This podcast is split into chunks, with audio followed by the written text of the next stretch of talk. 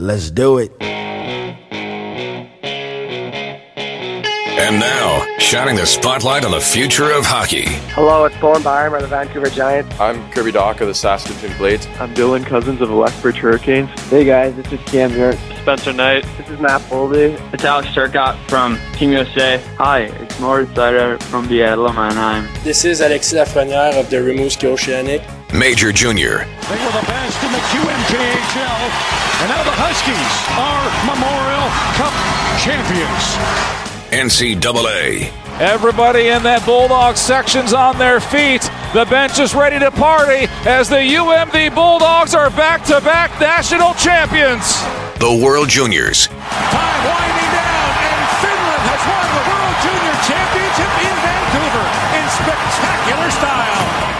The NHL Draft. With the first pick overall, the New Jersey Devils are proud to select from the U.S. program Jack Hughes. And more. Unbelievable. Wow. That's incredible. This is The Pipeline Show. All right.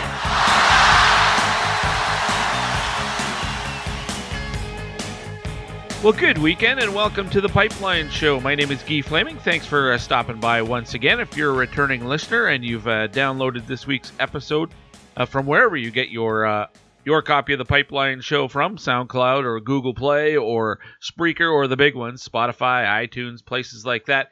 Uh, if you've left a comment, I really appreciate that you do. If you uh, give a rating or something, that would be great. If you do both, even better. If you're a newcomer to the show, I'm always interested in how you found out about the show and what intrigued you enough to uh, try and give the show a listen. So if you uh, want to, uh, if you don't already follow me on Twitter, you can at TPS underscore Gee. And if you want to let me know there uh, where you came, how you came across the Pipeline Show and uh, why you decided to give it a try, uh, I'm always intrigued to know. So you can let me know about that as well.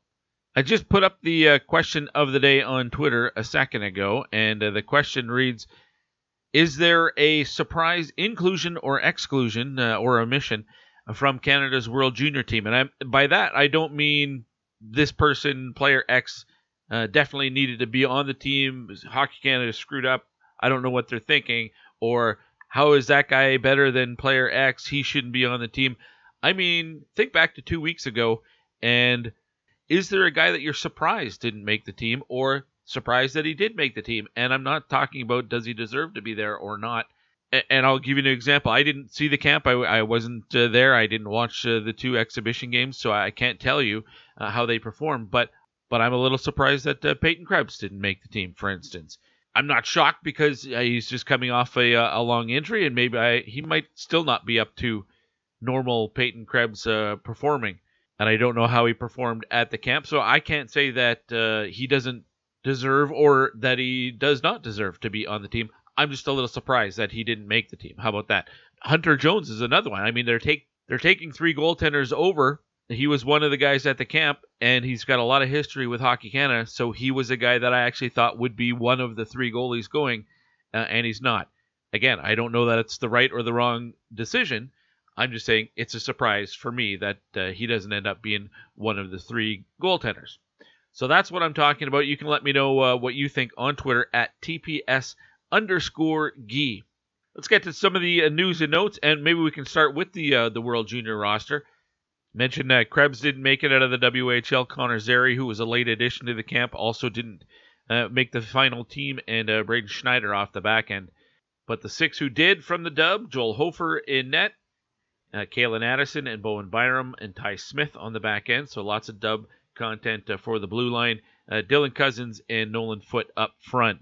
Only one of the college guys uh, made it, and that would be uh, Bernard Jacob Bernard Docker, former AJHLer with the Okotoks Oilers. Uh, but the other three did not make it: Alex Newhook and uh, Dylan Holloway, as well as Peter Diliberatore, who was on the show last week smattering of trades in the WHL over the last week or so. We can go back to the uh, the trade that the Kelowna Rockets made with the Seattle Thunderbirds. Another one. Remember, they had the big one in the summer as well. But the Rockets give up a first, a second, and a fifth round pick in three different years uh, for forward Matthew Wedman, overage forward. That meant that they had to uh, clear space. Leif Mattson goes to the Spokane Chiefs. Uh, since then, I think I actually touched on that one uh, last week. But uh, the bigger one this week I saw the Medicine Hat Tigers and the Vancouver Giants get together, and uh, four assets moving either way from each team, including uh, one uh, conditional pick either way going. Uh, but the uh, players who move, uh, Tyler Preziuso and Trevor Longo, go from Medicine Hat to the Giants, as well as a first round pick this spring.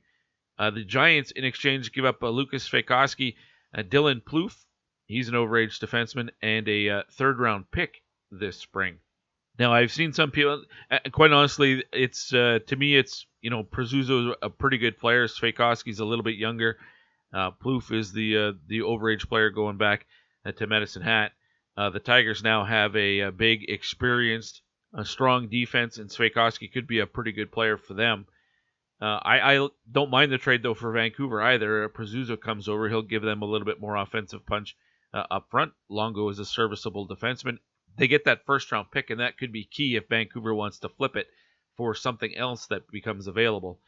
Um, so that might be this might be a move that kind of sets up another move uh, for the Giants. Meanwhile, Medicine Hat's been on absolutely on fire here uh, over the last couple of weeks.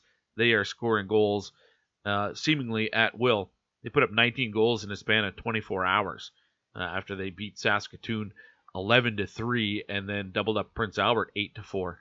So uh, everything clicking right now for Medicine Hat. And I still expect some big trades to uh, happen. We'll get into that a little bit later uh, in the show.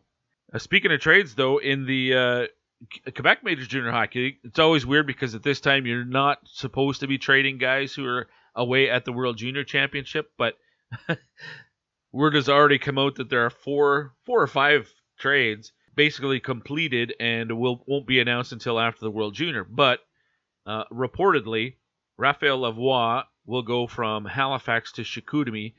So will Dawson Mercer. Uh, he goes from Drummondville to Chicoutimi.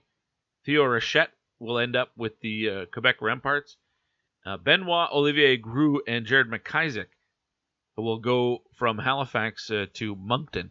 Uh, so there's some pretty big pieces who are uh, on the move in the queue, reportedly. Also seeing a report that uh, Mercer, it's not Chicoutimi he's going to go to, it'll be Moncton. So uh, some of these things, uh, I, I, guess we won't know for sure for a little while, but appears that uh, Dawson Mercer will uh, no longer be with the Drummondville Voltigeurs. But uh, Michael Alancet from TVA has his finger on the league pretty well. He's one of the people that said Mercer is going to end up with uh, Chicoutimi. Anyway, we'll revisit that uh, after the the World Junior Championship. That other tournament that's going on right now is the World Junior A Challenge.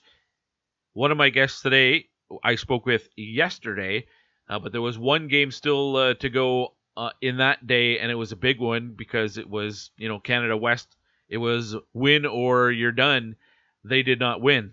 The Czech Republic beat Canada West uh, four to three yesterday, and that ends the tournament for Canada West they don't even get out of the uh, the round robin. Four teams advance, and they end up fifth in the five team tournament.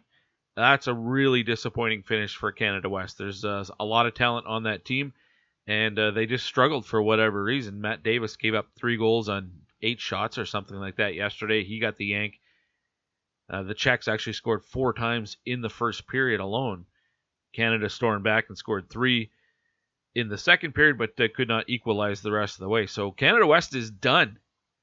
The U.S. is playing Russia today, and the Czechs are uh, taking on Canada East, uh, and that'll set up the final standings out of the round robin. Uh, Canada, uh, the United States has wrapped up top spot, uh, so they'll play. They'll have the easiest to semifinal. More on the World Junior A Challenge later on the show. I'll tell you about that in a second as well. Going back to the WHL for a second, other news that was announced earlier this week, and something I touched on back on November 1st. Uh, the WHL has formally now announced and confirmed the uh, Bantam tournament that will be held in uh, the Seattle area. That will include a number of Bantam teams uh, out of the United States and uh, a quartet of Canadian Bantam teams as well. But basically, it's a showcase for American talent and that leads into uh, the brand new uh, two round American draft. That will happen in March. So every team will pick a couple of American players. Americans will still be eligible for the regular Bantam draft, but most of the t- high end Americans will be already taken uh, in the uh, two rounds in March. Uh, no details yet in terms of how they're going to set up the draft order for the American draft. I, I'm going to guess, and I don't know this yet, but the regular season ends in the middle of March. I I would expect that the final standings in the uh, the regular season will have something to do with the draft order. But maybe we see like a, a snake version or something like that, where the team that picks uh, last in the first round has first pick in the second round. I don't know, but we'll see. I'm sure all the details will be announced. But uh, I touched on both of those things uh, way back on November 1st uh, for with an article I wrote for Dub Network, and uh, that's now been confirmed uh, six or seven weeks later by the WHL. Uh, one other thing that affects the WHL, the Alberta government has come on board and officially listed CHL players as amateurs, so the the league not expected to pay the players and that follows suit, as far as I know, with every other province in the country. I know Saskatchewan, Manitoba, BC, they'd already been on board with that. My understanding was Ontario and Alberta were the only two provinces where that wasn't already on the books. Uh, but Ontario corrected that about a, a year ago or something when uh, the conservative government took over in Ontario, and now that it's a conservative government in Alberta, uh, that's officially uh, been uh, written into the uh, the law book as, as well. Uh, we know that's the case in Washington. Not sure about Oregon. Not sure about uh, Michigan and uh, and Pennsylvania either for the Erie Otters. But obviously a big development in that regard. Now I, I did hear a report on CTV radio. Actually, it was TSN radio uh, yesterday as I was driving around. It just you know the sports updates during the, the the news at the top or the bottom of the hour kind of thing, and it said that uh, the WHL would be no longer obligated to pay players well, they've never been obligated to pay players. They've never paid players other than the, the you know the 50 bucks weekly stipend or whatever it is for for players. And that's so it's kind of misreported in that regard. There was just never a clarification legally and, and now that's been made i believe in uh, all provinces across the country. So nothing changed. It's just officially recognized that the way things have been done is the way things are to be done Anyway, but the the class action lawsuit continues, and we'll see. Eventually, we'll uh, we'll see if that uh, that changes or not. One other tournament going on uh, as we speak, and that would be the 2020 uh, World Championship, the Division One. The clubs there are uh, six teams, six nations uh, trying to get into the big group with Canada and Russia and the U.S. and, and Sweden and Finland and et cetera, et cetera.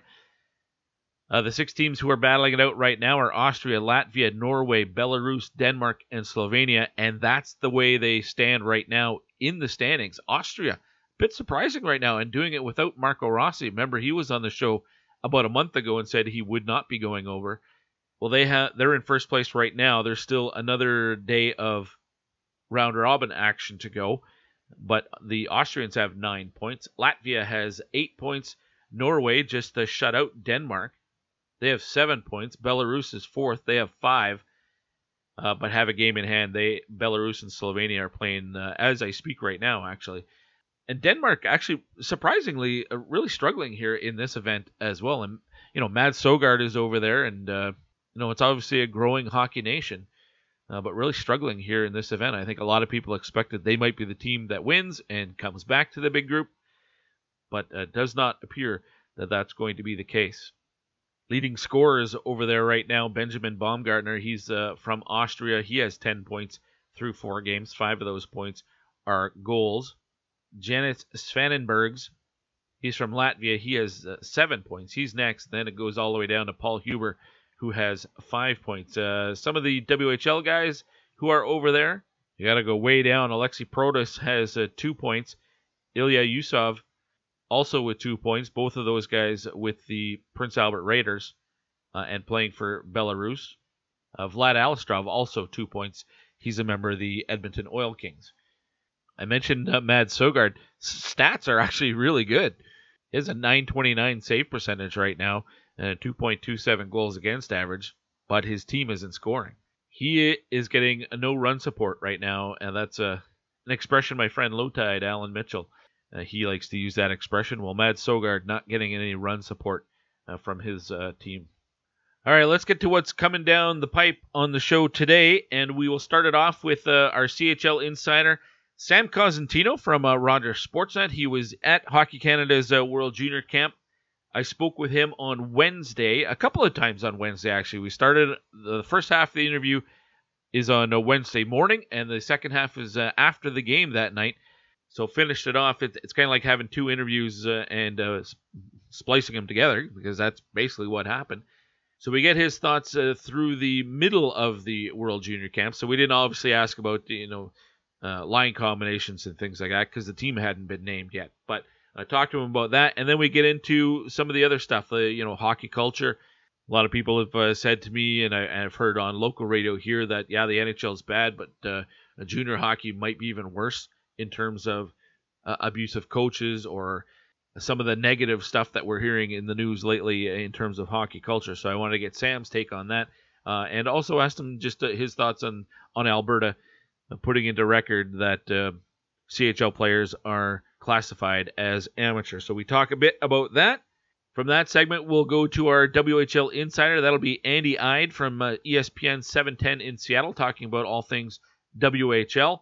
It'll be our NCAA campus report following that. Jordan Kawaguchi is leading North Dakota in scoring and has uh, brought them back up. They are now first place in the NCHC and ranked number two in Division One hockey. He's a uh, a Canadian, so wanted to chat with him. So Jordan Kawaguchi from the North Dakota Fighting Hawks will be my guest in uh, the college segment. And we'll close things out today with uh, a look at the World Junior A Challenge and uh, JD Burke from EP Ringside uh, will be my guest. He is up in Dawson Creek and uh, chatted with him yesterday about how uh, that tournament has been unfolding and a plethora of draft eligible players who are on display.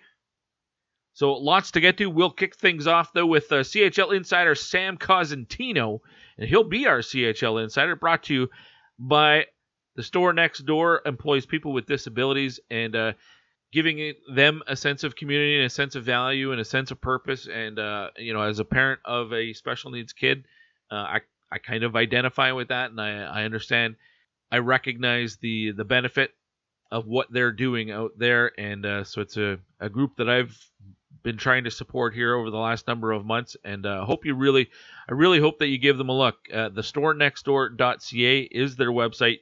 They have a big gallery, a kind of catalog of all the products that they make. What they do is they take broken hockey sticks and they and they transform basically what was junk and they make some real treasures out of it. And uh, uh, I really think you should give them a look. The store next door.ca is the website. Go check them out. Sam Cosentino from Rogers Sportsnet. He's up first here on the Pipeline Show with Guy Flaming. Down there by Zboril. Puck comes free. Ward's clearing play to the line. It skips out to center. Veleno trying to break shorthanded. Joe Veleno, penalty coming. Veleno deking, scores! Joe Veleno, shorthanded goal.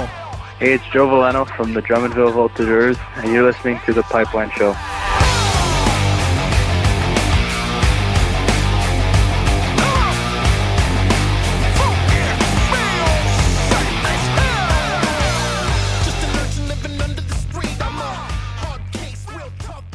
There's a lot of people with disabilities that can't just go out and find a job. So we set out to create a business to fill those needs, one stick at a time. The Store Next Door gift shop is a Yarmouth based manufacturer and retail outlet store. So we make great ideas that any of our employees come up with we reuse and recycle as much as possible. Our most popular item is probably our hockey furniture. We take broken hockey sticks and turn them into different products. We go through a lot of hockey sticks, a lot, a whole lot. Considering that it's only been a year and we're shipping internationally, I think that that's been a huge success. Most people's reactions are, wow, you do this here. We don't accept can't here. Everyone here learns in different ways, but we want to give everybody every opportunity to find exactly what works for them. There's nothing better than when a customer buys something and then one of our employees say, I made that. They have meaningful lives and build things they can be proud of and get a paycheck for it. I'm Amy Acker and we change lives one job at a time.